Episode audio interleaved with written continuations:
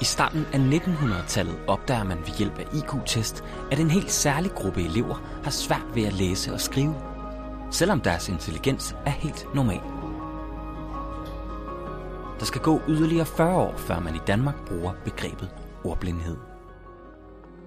Jeg er dybt fascineret af sprog og børns sprogudvikling, fordi sproget er det redskab, vi bruger til at gøre alt, hvad der er interessant. Det her er Mads Poulsen. Han er lektor og forsker i børns læse- og sprogudvikling. Ordblindhed det er vanskeligheder med at lære at læse. Men mere specifikt så er det vanskeligheder med at komme fra bogstaverne og så til en bogstavlyd, og så kombinere de her bogstavlyde til ord, sådan så at man kan genkende ord på baggrund af bogstaver.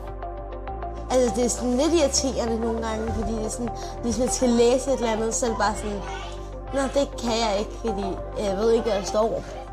Når der nu er nogle børn, som har vanskeligheder med at lære at læse, så er det vigtigt, at vi får dem identificeret, sådan, så vi kan give dem den hjælp og den støtte, de har brug for.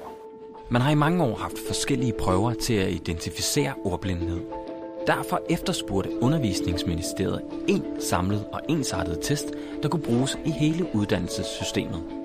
Sammen med en gruppe andre forskere fra Center for Læseforskning på KU og kollegaer på DPU udvikler Mads i 2014 ordblindetesten.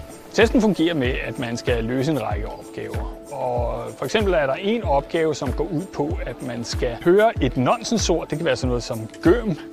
Så skal man vælge en stavemåde, som svarer til det her nonsensord. Så det er G-Ø-M. Så er der nogle forskellige valgmuligheder, men man skal vælge den rigtige.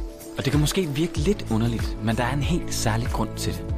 Det er vigtigt, at det er lidt de her mærkeord, fordi selvom det ikke er nogen, man er stødt på, så er det jo for eksempel sådan noget, man skal kunne, når man støder på nye ord, som man læser.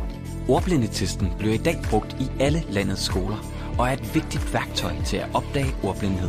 Ordblindetesten kan være med til at give noget afklarethed, og en sådan, det er ordblindhed, det handler om, og det er enormt øh, vigtigt for eleverne og for forældrene at ligesom få at vide, sådan, det er det her, det handler om. Det handler ikke om alt muligt andet.